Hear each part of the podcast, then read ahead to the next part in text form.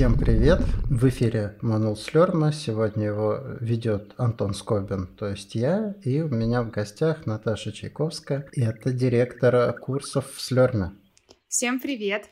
Наташа, о чем сегодня ты хотела бы поговорить? Сегодня я хотела бы, чтобы у нас был достаточно такой лайтовый выпуск. Мне хотелось бы поговорить о факапах, которые происходят на работе, и вообще сказать, что, ну, факапы — это нормально, и через вот как раз-таки факапы мы и растем, как я считаю. А как считаешь ты? У меня вообще очень интересное к этому отношение. Я начну с истории такой, которая для меня, наверное, станет лейтмотивом сегодняшней встречи. Я как-то попал в музей э, в Москве, и там висели картины Мане, импрессионист, который писал точками. Вот когда ты подходишь близко к этой картине, она каша. Это просто визуальная каша. Но когда ты от нее отходишь метров на 10, перед тобой предстает образ, который художник хотел передать. Глядя на эту картину, я подумал, что она очень напоминает мою работу. Если посмотреть течение дня или течение недели, это постоянный трэш, постоянная ко мне приходят проблемы, да, ко, ко мне как э, к директору, как к лидеру, люди приходят с тем, что что-то не получается. Я беру эти проблемы, в большой части случаев у меня не получается вместе с людьми. Я принимаю какие-то решения, потом оказывается, что это неудачное решение. Мы что-то меняем. И если вот оценить там день, то смотришь, ну, барахта не в грязи. Но если отойти назад, посмотреть, например, а где я был год назад и где сейчас, то окажется очевидный и глобальный, громадный прогресс. Поэтому для меня это история про то, как из ежедневных факапов, катастроф и проблем вырисовывается а, какой-то хороший, классный прогресс. Согласна с тобой полностью. Подпишитесь на наши подкасты, чтобы вовремя узнать о новых интересных выпусках. Ну что, попробуем тогда порассказывать историю из нашей жизни? Да, я могу в целом начать. У меня есть такой очень мой Давай. самый любимый факап, э, который произошел со мной в прямом эфире. Я вела один, ну, скажем так, большой вебинар, там была достаточно большая аудитория, и уже дело подходило к концу, в конце был розыгрыш, мы его провели, там на экране видим фамилии, имена трех победителей. Я зачитываю первого победителя, все нормально, там в чате все пишут поздравляем. Я зачитываю второго победителя, все прекрасно. А на третьем победителе, я не помню, как была фамилия у этой девушки, но имя ее было Любовь. Прекрасное имя. Но почему-то именно в тот момент, когда я хочу зачитать имя третьего победителя, мой мозг начинает троить. То есть я в голове не могу правильно просклонять это имя. То есть у меня варианты были любови, любовью, любовя. Просто мозг выдавал такой рандом, и я понимала, что это все не то. Я не могу это произнести, потому что я опозорюсь. А прямой эфир, там реально было достаточно большое количество людей, то есть где-то, наверное, ну, человек 700-800 вот смотрели в моменте. И все, я молчу. То есть у меня мозг затроил, я молчу. Где-то через 5 секунд я отвисаю, понимаю, что я молчала все это время. И все, что я смогла придумать, это имитировать то, что я не молчала, а я зависла. Типа. И я начала говорить, коллеги, коллеги, меня слышно, все хорошо, мне кажется, я немножко подвисла. Вот, ну, реально там мне написали в чате зрители, да-да, все хорошо, мой мозг пришел в нормальное состояние за, за эти 10 секунд, и я как бы сказала имя третьего победителя как надо. Ну, после чего, конечно, мы там сразу завершили уже конференцию, я дома, наверное, смеялась, по полу валялась, я не знаю, минут 15. После этого первое, что я сделала, я позвонила своей руководительнице, ну, мы также работали все команды удаленно, и про, ну, она смотрела эфир, смотрела мое выступление, я спросила ее, я говорю, а ты вообще поняла, что произошло? Она говорит, нет, ты блестяще сыграла, я вообще не поняла ничего. Вот это моя такая самая любимая история, вот как в моменте в прямом эфире можно затупить, но потом очень красиво выйти. Прикольно. Знаешь, я когда ты начала, сразу начал вспоминать э, первые слермы, которые проходили еще физически, э, тут офлайн, да, и каждый из них собирал какой-то свой уникальный факап. Вот, история о том, как мы собирали первый слерм, а, не знаю, я писал про это большую статью под названием «Первый раз всегда больно», но там было все – и самое, наверное, смешное там было, это когда э, я в 8 утра э, пришел э, на площадку, где в 10 утра должны были, должен был начаться слерм, должны были начаться уроки, и увидел, что там нет столов. То есть мы три дня до этого носились, и нас кормили завтраками, что вот-вот сейчас там столы привезут, Икея уже везет, мы уже закупили, вот сейчас они приедут, и уже вот утро, она нет, ничего не будет. И мы вот за час до старта практически обворовали просто все, что можно. С ресепшена утащили стол, из столовую утащили какие-то столы. То есть просто из всего отеля собрали э, хоть что-то, чтобы можно было сидеть. Но это было действительно, как сказать, без опыта и катастрофическое невезение по всем фронтам, из которого мы как-то собирали э, там процесс. И удивительно, что людям понравилось, что очень хорошие были отзывы. Мы там долго общались э, с участниками первого слерма.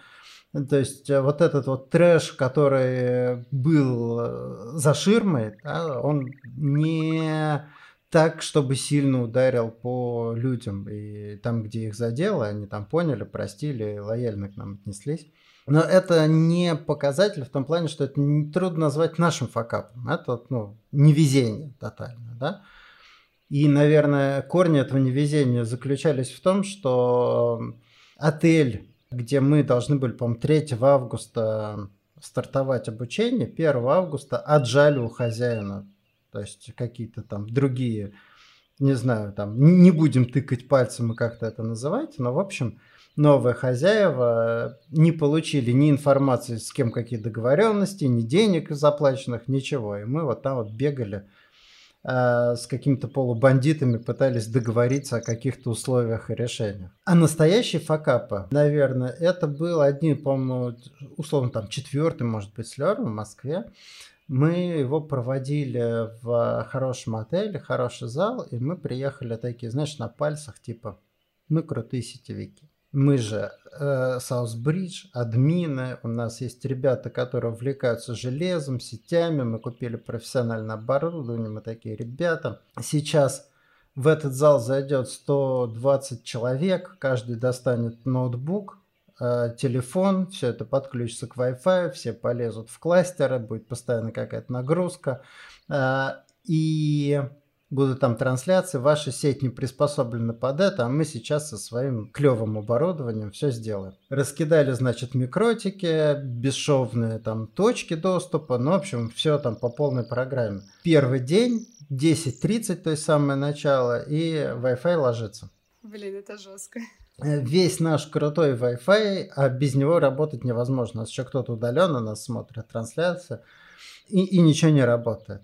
Я такой сижу и думаю, главное, что мы об этом напонтовались. Типа, вот мы сетевики, мы вот так моем, и, и тут вот такая фигня. Выяснилось потом, что у какого-то из роутеров задели блок питания, он выключился, роутер выключился, образовалось кольцо, если это что-то говорит кому-то из слушателей. Ну, в общем, а, вместо того, чтобы обратиться к глобальному интернету, роутеры начали друг у друга забирать Wi-Fi. И мы, наверное, час восстанавливали интернет, вот. Ну ничего, восстановили, э, все продолжилось, дальше мы поржали. Я после этого понял, что что бы ты ни делал, как бы ты ни пытался там все предусмотреть, как бы ты там не дублировал, не покупал технику, просто в какой-то момент кто-то где-то заденет что-то там ногой, и все твои усилия против тебя же и сыграют. Вот, и таких историй у нас, конечно, каждое, каждое мероприятие чем-то таким сопровождалось. Но это было вот самое показательное, именно из-за того пафоса, который мы нагнали – в том числе перед местными техниками, типа, отключайте свою систему.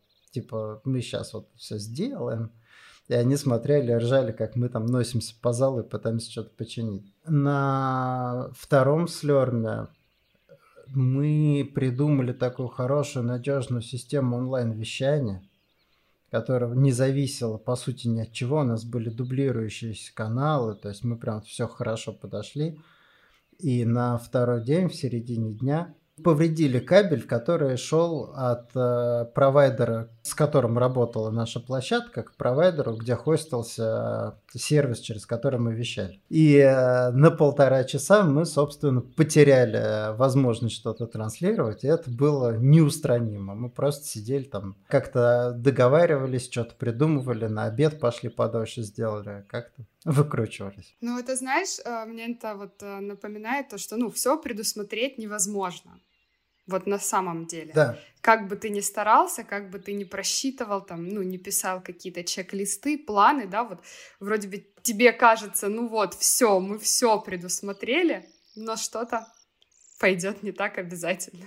Да, что-то обязательно пойдет не так. Невозможно, да, э, все предусмотреть, причем невозможно постфактум даже объяснить, почему ты что-то там не включил в чек-листы, да, из тысячи маловероятных событий произошло одно, и все такие, а что ж ты об этом не подумал? Ну, не подумал, обо всем не подумаешь. Что-нибудь еще хочешь рассказать из своей практики? Да, я пока тебя слушала, я вспомнила такую историю, она не касается сферы IT, она касается сферы BTL. Я ранее работала в BTL менеджером и была менеджером ивент-агентства, проводила вот тоже большие такие мероприятия. И просто там был такой факап. У нас были клиенты достаточно крупные.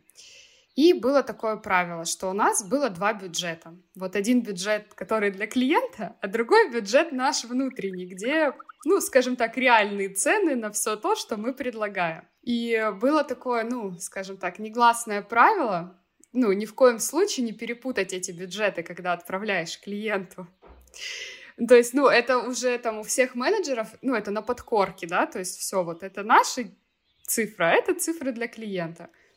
Ну, конечно, один раз я отправила клиенту наш бюджет. Господи, я какую там только историю в письме не писала, что да это вообще я осваивала Excel таблицы, просто на обум цифры писала. Клянусь, мне кажется, тогда вот э, моя фантазия разыгралась просто вдоль и поперек, вот чтобы мне клиент поверил, что это не смета, нет. Не наши цифры, да вы что, мы не накручиваем. Нет, вот это смета правильная. Но я помню, что в момент, когда я осознала, что я сделала, я, конечно, побледнела, там, посинела, позеленела. Я думала, о, все, там, ну, достаточно большие, на самом деле, разницы в сметах, там, не 50 тысяч, там, очень порой даже большие разницы, и, конечно, тоже там боялась, что руководство как-то меня отругает, поругает, но смогла потом вырулить ситуацию, и это вот мне был такой небольшой урок еще быть более внимателен, к тому, что отправляешь, особенно вот бюджеты либо сметы проектов. Я сейчас, наверное, чуть-чуть поясню для слушателей, да. Кажется, что э, вот как же так, мы там что-то накрутили, да, и мы обманули клиента. Прикол в том, что э, очень часто с клиентом не получается нормального диалога. Это не про слерн. Да? Вот, э, есть такая вещь, называется time and material, когда клиент говорит, я хочу условно, оплатить те вещи, которые вы потратили на этот проект. Но кроме ресурсов, потраченных на проект, нам еще нужно оплатить существование компании. Без нее, там, пойди и сам эти ресурсы на рынке купи, кто тебе мешает. Да? Конечно. Есть какие-то вторичные там вещи, да, которые не учтены, да, есть какие-то риски, да, иногда там клиент задерживает деньги, и тебе нужно выплачивать э, деньги поставщикам, подрядчикам и сотрудникам из какого-то резервного фонда, откуда этот резервный фонд берется, его тоже надо формировать, да? Абсолютно верно, да. И получается так, что многие компании, крупные компании хотят видеть в нас, подрядчиках, не в нас в Слерме, там, да, а в нас в подрядчиках, вот модель, я это называю э, модель такси. Когда человек купил машину, условно, там, за 2 миллиона и возит в ней людей, э, а, отбивая бензин и потраченное время, но не думая об амортизации машины. То есть он просто в какой-то момент ее искатает, она сломается, и он окажется просто ну, в очень плохой ситуации. А компании выгодно, она говорит, давай я к бензину и времени накину тебе 5 копеек, да, и вот. В Слерме мы решили эту проблему другим образом. Я э, отказываюсь работать по модели Time and Material, я говорю, мы в проектах для вас не подрядчики, а партнеры. Мы вместе делаем проект, и у этого проекта есть цена, э, и э, мы не собираемся углубляться, из чего она складывается. Мы можем что-то показать, что-то рассказать, если вам важно понимать, там, как мы эту цену посчитали, да, но мы не работаем по and material. Мы работаем по цене, которую мы определили. Мы решили, сколько это стоит, понимая, там, на что нам предстоит потратить, там, да, э, и как мы на этом хотим заработать. Но если клиент не идет на это, если клиент хочет работать по and material, то приходится химичить здесь и э, вот эту дополнительную надбавку э, всовывать в этот and material, то есть обманывать клиента, который изначально таким образом строит отношения. Или там отраслевая какая-то история. Повторюсь, для меня это не очень... А, мне не нравится эта история. Я а, сам так не работаю. Вот, но я хорошо понимаю, почему э, многие компании так работают вообще концептуально. Ну, на самом деле, да, просто сфера бытия и ивентов, она... Ну, я бы сказала, она под это заточена. То есть это абсолютная норма, и я очень благодарна, не знаю, жизни, судьбе за этот опыт. Я в ивентах проработала порядка семи лет, и это тоже, ну, некий скилл на самом деле. Но зато я теперь, э, когда заказываю, может быть, на какие-то личные мероприятия, вот э, тоже там фотографов или еще кого-то, ну вот людей, да, которые тоже в этой сфере были со мной, а, я никогда не прошу скидку. Я оплачиваю полностью стоимость и не торгуюсь. Потому что, пройдя через этот путь, и вот э, как раз-таки через эту концепцию, ну, я поняла, что я не выбираю это. Я всегда всем артистам, кого я заказываю, плачу полную стоимость вот, без торга. Для меня это там схема примерно как прийти в ресторан, посмотреть на блюдо и сказать, подождите, а сколько стоило мясо, сколько стоила картошка, почему у вас себестоимость 200 э, рублей, а вы мне продаете по 600. Давайте там наценку в 15%, а то, что там повар работал, официант это нес, то, что кто-то это здание, э, эту площадку арендует, то, что кто-то столы сюда поставил хорошие, да, и кто-то об этом сидел и думал, вкладывал в это деньги и рискует этими деньгами, да? Ну, э, об этом мы думать не будем. Да, согласна. Ну, я всегда э, там своим ребятам в команде, когда мы тоже, знаешь, обсуждаем какие-то акции, скидки, там, ну, некоторые возражения клиентов. У меня пример больше девчачий, когда я в магазин прихожу платье покупать, да, то есть, ну, я же тоже на кассе не стою, там, в магазине не торгуюсь, что оно стоит 5 тысяч, да, продайте мне за 4, или я уйду. Ну, что мне там скажут? Ну, пальчиком у виска покрутят и скажут, ну, иди. Вот, то есть, как бы, ну, я этого просто для себя лично не понимаю и не принимаю, и не выбираю. Я считаю, что, в принципе, каждый труд и каждый специалист, вот он должен быть оплачен ровно вот столько, сколько, я не знаю, специалист просит. Другой вопрос, выбираешь ли ты платить эту сумму и идти в это.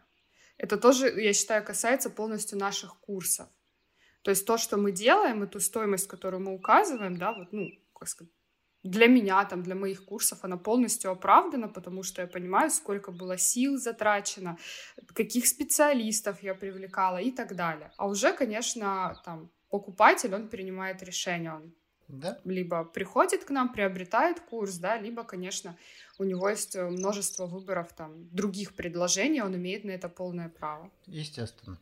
Но мы с тобой как-то в деньги углубились, а мы про факапы начали рассказывать. Да. Давай такой да, типичный факап, который несколько раз там происходил в моей практике, это когда мы находимся в такой дилемме или сначала курс сделать, потом начинать его продавать, или сначала курс продать, потом начать его делать. И то, и другое, это может бумерангом прилететь в лоб. Если мы сначала курс делаем, потом начинаем продавать, иногда мы делаем вещи, которые никому не нужны. То есть мы придумали какой-то курс, мы как-то проверили, что есть какой-то интерес, мы его сделали, его никто не покупает. Что значит мы сделали курс, который никто не покупает? Это значит, что убытки от этого курса будут распределены в цены других курсов. То есть, если я сделаю курс, который не окупится, это значит, что какой-то другой курс подорожает. То есть, э, это не то, что типа сделали и сделали, да, это ухудшает положение всех. Поэтому чем э, меньше я принимаю ошибочных решений, тем а, лучше покупателям.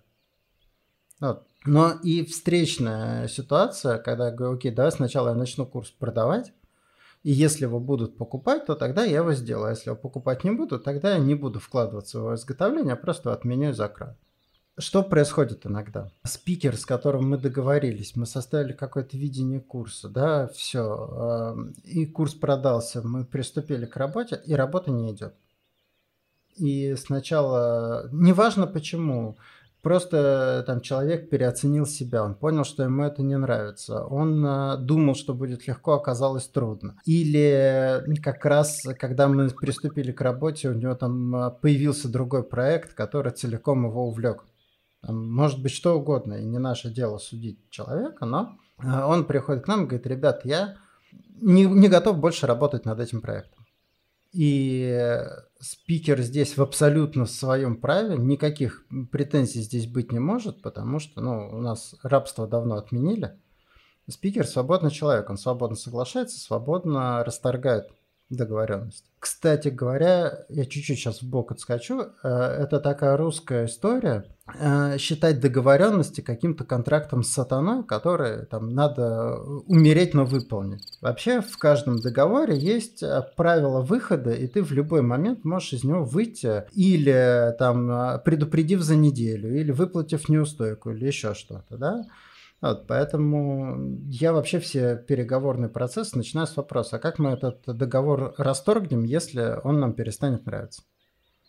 если из него непонятен выход, то ну, давайте сформируем его. Это я к тому, что спикер, который выходит из договоренности, делает это по правилу, по праву, в соответствии с теми вещами, которые мы там утвердили на начальном этапе переговоров. Но это не отменяет того факта, что я остаюсь с проданным курсом на руках и без э, человека, который этим занимался. Что дальше происходит? Я начинаю искать какую-то альтернативу, я начинаю искать другого человека и одновременно переносить дату старта. То есть у нас все было рассчитано под вот э, то, что э, будут происходить какие-то вещи. Пока мы со спикером разбирались, еще время успело пройти, пока он сам определился, что он выходит. Это не бывает такое вовремя, типа, я понял, я выхожу. Нет, он еще там пару недель пытается, только потом говорит, не получается, выхожу. И вот у меня там через э, две недели дата релиза, а ничего не сделано и даже еще непонятно, кто будет делать. Я в этой ситуации оказывался уже несколько раз лично, да, а другие директора в Слерме, я думаю, того чаще. Так бывает. Это, это типичный факап, это типичная история. Единственное, что я могу здесь э, сказать, что в конце концов все, что мы делали, мы доделали. Все, что мы обещали, мы выполнили. И если кто-то оформляет возврат в такой ситуации, мы всегда, ну, мы по закону обязаны этот возврат сделать, и мы соблюдаем здесь закон скрупулезно. Но, в общем, мы всегда с пониманием к этому относимся, возвраты оформляем. Но самое для меня вот такое, это когда в очередной раз я начинаю что-то предпродавать, у меня мысль такая – а вы, выдержим ли мы в этот раз сроки? Обо что мы убьемся? Если мы съедем на сколько? На неделю, на месяц? Пока наш рекорд это 4 месяца. На заре этой схемы курс по ЦЕФ попал в такой производственный ад, что он выпустился на 4 месяца позже того срока, который мы обещали и планировали. Но в целом обычно там условно месяц-полтора, и все появляется. Ну вот, Антон, ты очень э, хорошую историю подсветил, потому что у меня как раз-таки есть э, факап на примере вот первого варианта, который ты озвучил, да, то есть когда мы запускаем производство, мы делаем продукт, э, не протестировав заявки. У меня есть такой продукт, это мой единственный на данный момент факап продуктовый. Я хочу сказать, я им очень горжусь. А, мы начали производство интенсива. Предварительно я, конечно же, сделала КСДФ. Мне казалось, что это ну, восхитительный продукт. Просто я создаю. Вот он нужен всему IT-миру. И сейчас просто компании занесут мне миллионы, лишь бы я провела этот интенсив. И чем а, ближе мы подходили к дате интенсива, ну, производство, сразу скажу, с производством было все хорошо. То есть спикеры работали, команда работала, тут не было никаких беспокойств. Но чем ближе была дата интенсива, тем больше во мне повышалась тревожность, потому что продаж не было. Мы с маркетологом, ну, что только, не знаю, не предпринимали, я уже готова была и с бубном выходить на перекрестки танцевать. Ну, вот просто не было продаж. То есть они были, но вот э, не такие, как хотелось бы, да. Эти продажи, они, в принципе, покрывали то, ну, то есть они покрывали только затраты, все, ну, о, о прибыли какой-то речи там не шло. Я все равно принимаю решение, что мы проведем этот интенсив, то есть я не хочу переносить сроки, я не хочу делать возвраты, я хочу провести. То есть там было порядка где-то 10-12 человек на интенсиве, это достаточно скромное количество. Мы проводим этот интенсив, то есть, ну, первый день нормально проходит, второй день нормально проходит. А, видимо, из-за того, что интенсив шел три дня, людей и так мало было. И к третьему дню они, видимо, все устали. И когда выступала, кстати, твоя сестра, Оля Скобина у нас, в конце третьего дня, не было, по-моему, ни одного студента. Олю пришли слушать я и моя команда. А, это было на самом деле настолько эпично, то есть э, мы не можем, ну, как сказать, понятно, заставить студентов, э, они там, возможно, за эти дни тоже устали, они прекрасно знают, что есть, ну, будут записи интенсива, там, каждый посмотрит в удобный момент, но вот сам факт, что выступает спикер, студентов нет, а спикер же не может выступать в пустоту, ну, как бы это ж вообще too much.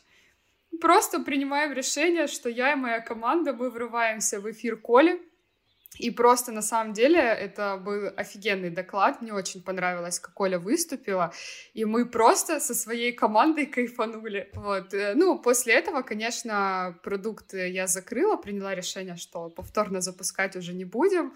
Вот, но это такой, да, мой прекрасный золотой факап, который лежит э, на полочке, я любуюсь им. А если не секрет, что за название? А, это был интенсив, Python, э, фреймворки и API разбирали. Mm-hmm. Я думаю просто, что слушателям будет интересно, о чем конкретно идет речь. Там ГМ, продукт, продукт. Мне, в принципе, там не так важно там конкретное название, да, потому что факапы плюс-минус одинаковые. Вот, но может быть интересно. А, у меня такой из моих кейсов в этом плане, это когда мы такие Э, от предпродажи это плохо, у нас появляются обязательства, давайте мы соберем какие-то предварительные заявки, и потом эти люди придут и купят. Мы открываем какую-то предварительную запись. Я вот не помню уже честно, что это был за курс. Наверное, потому что его отменили. В общем, э, мы получаем кучу предварительных заявок, то есть все, мы видим дикий интерес, давайте э, заниматься и начинаем потихоньку, окей, берите, покупайте, мы вот э, мы производим, скоро старт.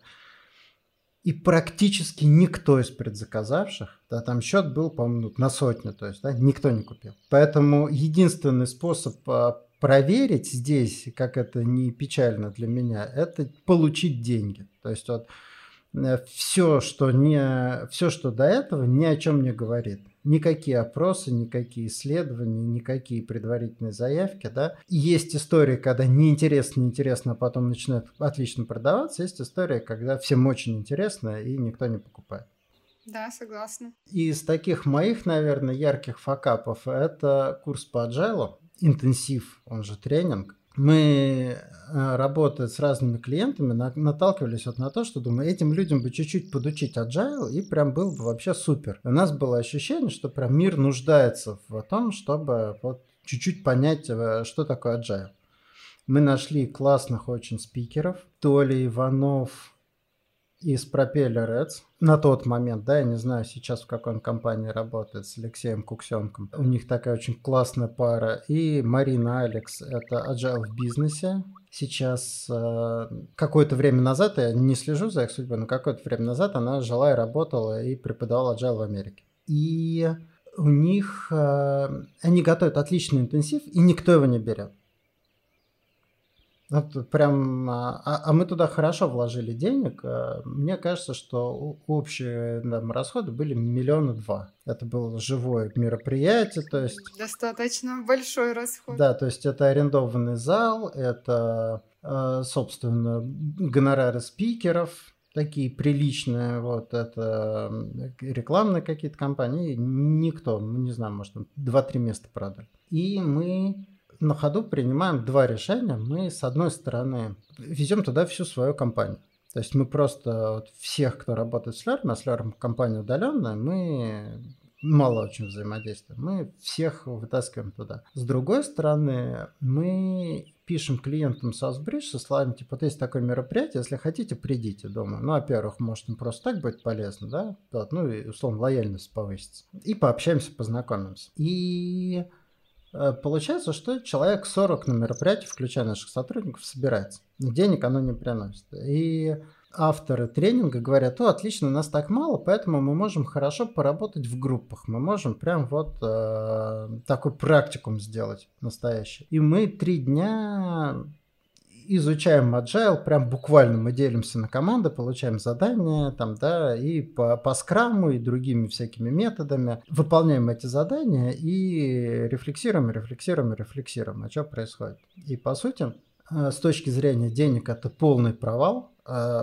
мой провал, потому что я принимал решение, я смотрел, вот э, как это сделать, да, там идеи за этим мои стояли, и, рекламные кампании прочие я организовал а с другой стороны это полностью изменило Slurm. Именно тогда мы действительно построили внутри agile, а не э, какое-то его подобие. То есть э, мы, компания только развивалась, мы самоходом как-то росли, росли, росли, и у нас получилась какая-то структура, как получилось. От этого момента у нас уже были там, была нормальная работа по agile, в том числе был период скрама, прям академического.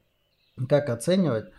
А, и большая удача, и большая неудача. Если бы было много продаж, наверное, это была бы какая-то совершенно другая история. Чтобы мы из этого вынесли, фиг его знает. Я вот хотела, наверное, в завершении рассказать свой такой последний яркий факап, назову его факап и не факап, объясню сейчас почему. Ты, возможно, даже помнишь э, этот момент.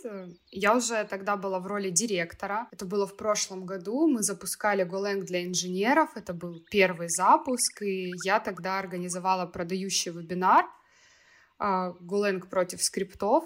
Можете посмотреть на нашем YouTube-канале, кто нас слушает. И тогда по завершению вебинара э, оказалось 12 э, заявок.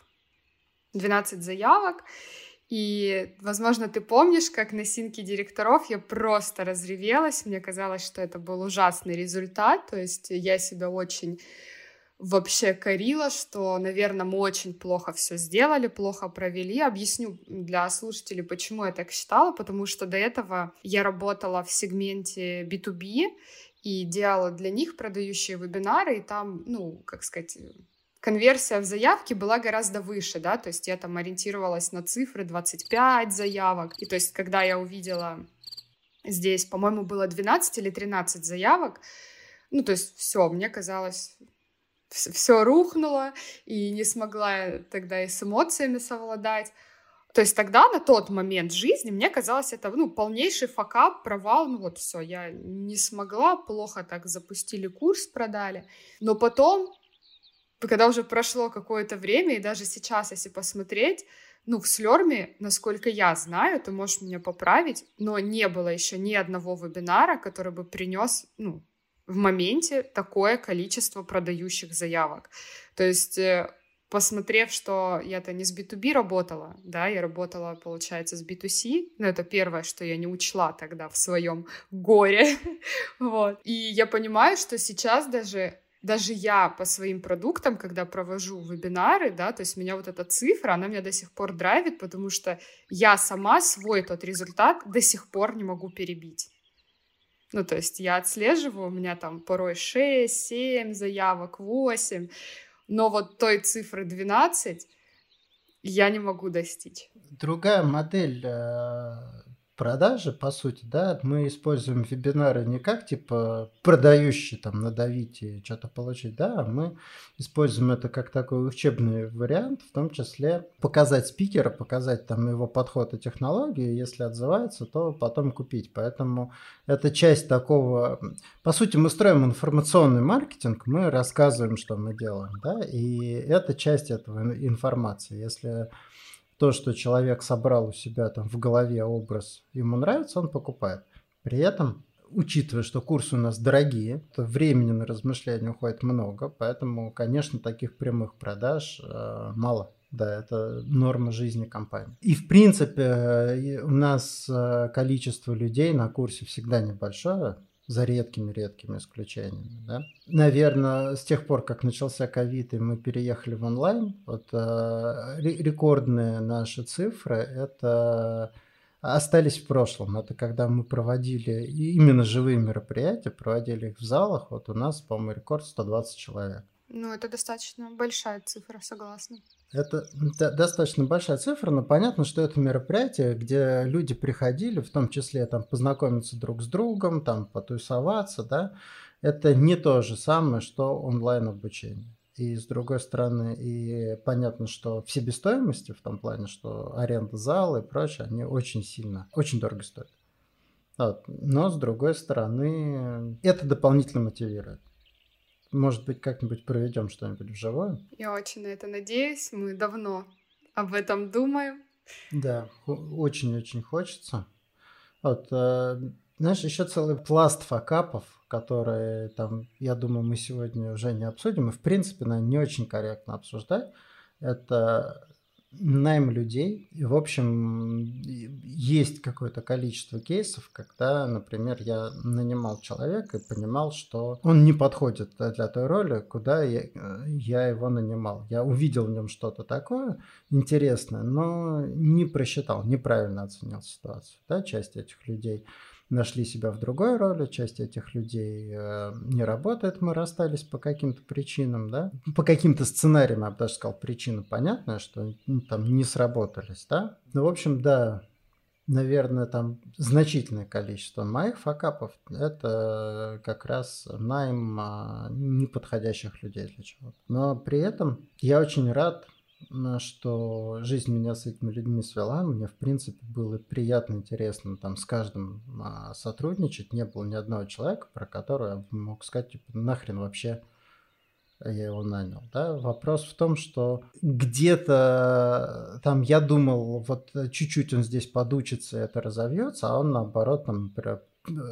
там, например, самоорганизация, да, вот э, ну, чуть-чуть вот поорганизованнее, чуть-чуть ему там чек-листов дадим, и будет супер, а человек показал просто максимум такой самоорганизации, на который был способен, и на самом деле он в жизни там хуже организован, а, а роль вот требует глубокой организации. Ну, так вот, недопоняли, не договорились. Ну, найм это вообще отдельная, я считаю, история, это должен, наверное, может быть отдельный даже подкаст, потому что там как много факапов, так и в принципе очень много интересных историй и открытий. Да, действительно глобально отдельная тема. И, а, наверное, я хочу сейчас...